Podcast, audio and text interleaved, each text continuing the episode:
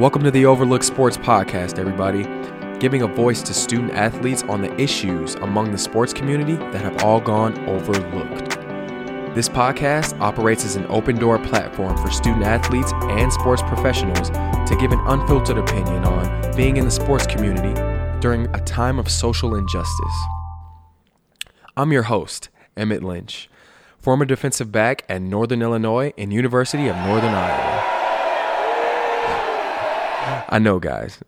Relax. It may not be Power 5, but my guests are. And along the journey, I've sat with several Division 1 players across the country and we shared stories about our time within the system. And one of the athletes I met on this journey is from my hometown place of birth, Sweet Home, Alabama.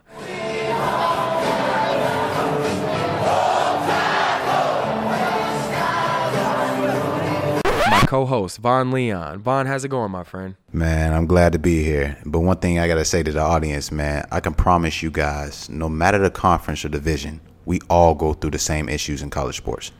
But the beauty of this podcast is that it covers from all perspectives of the D1 athlete, from the walk-on to the five-star recruit. Along this journey, I'm gonna be your co-host. Name is Vaughn Leon, former outside linebacker slash defense end at the University of Alabama and the University of Southern Mississippi. Nice.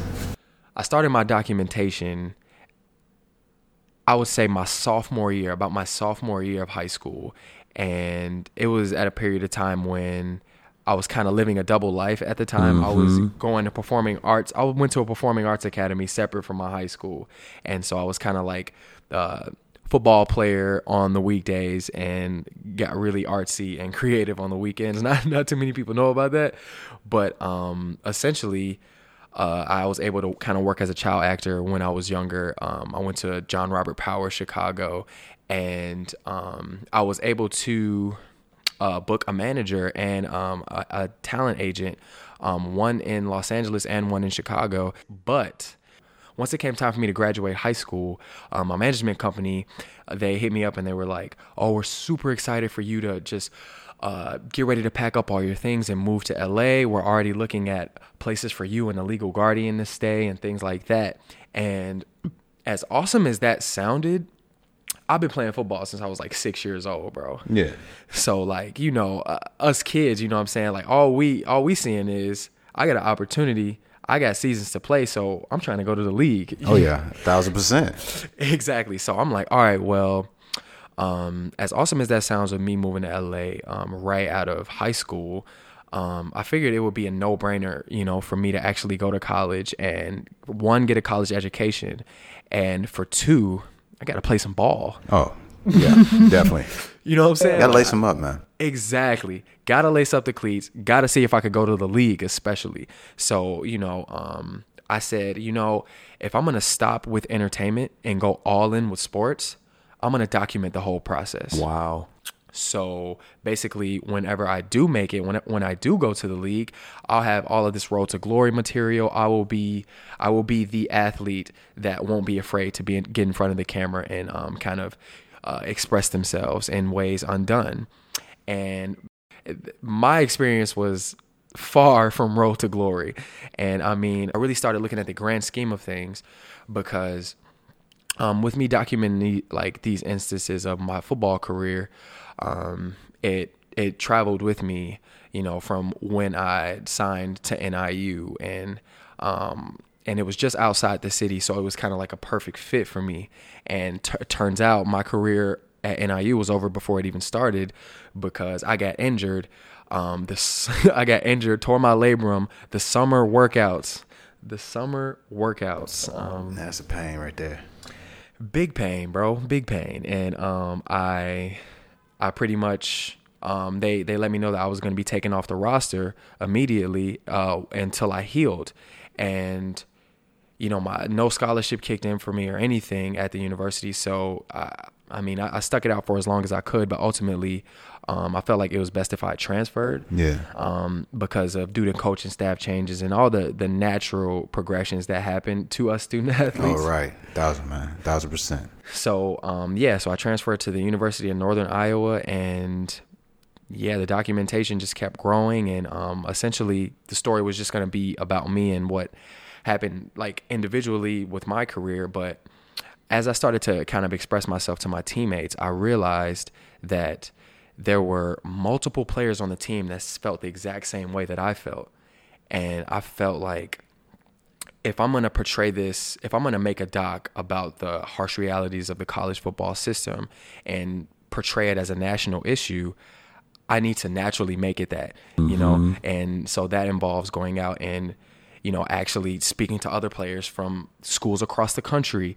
And I felt like the documentary, the docu series, whatever it turns out to be, it's going to be a huge tool for social change, you know? Exactly.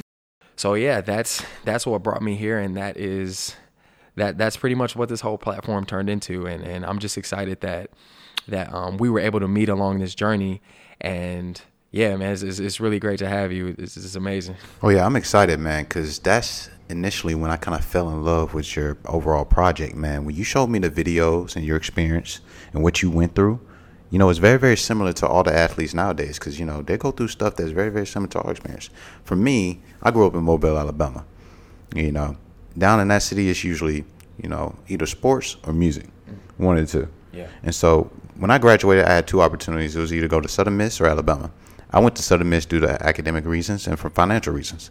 When I was there, obviously we didn't do so good in the time I was there. Just for a warning, so it was like we won like four games in two seasons. Man, I was just like, ah, you gosh, yeah. but man, it was it was exciting though because I learned a lot when I was there. Man, I was just like overall the amount of resources that a school can provide to you being a small school compared to when I transferred to the University of Alabama. And you know, when a powerhouse like that that's bringing in, you know, a huge amount of money every Big year. Big bread. Big bread. Every year. I kind of noticed that, you know, things are handled and managed differently, you know, totally. especially at Southern Miss. You know, the coaches can do all they can for you. But, you know, as athletes, you got to take care of what's yours. And, you know, if you're going to go down the path of, you know, being a walk on or prefer walk on or whatever, like I was back then, and you know things don't work out where you have a disagreement with anybody or what else, you got to protect your vision and your dream. Totally. And that's what I saw in yours. You know, I saw how you really wanted to go to the league, how you wanted to pursue it, how you wanted to make a man of yourself and literally achieve that. Because every kid grows up wanting to go to the league when he plays football. Mm-hmm. You know, that's the end goal. You know, because everybody wants to buy their mom a house one day. I do.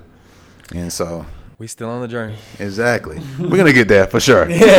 but yeah, man, that's just one of the things that I was able to see in your work, man, which is why I wanted to jump on it because I truly believe that you know this is gonna be a platform that allows athletes to come out and express themselves.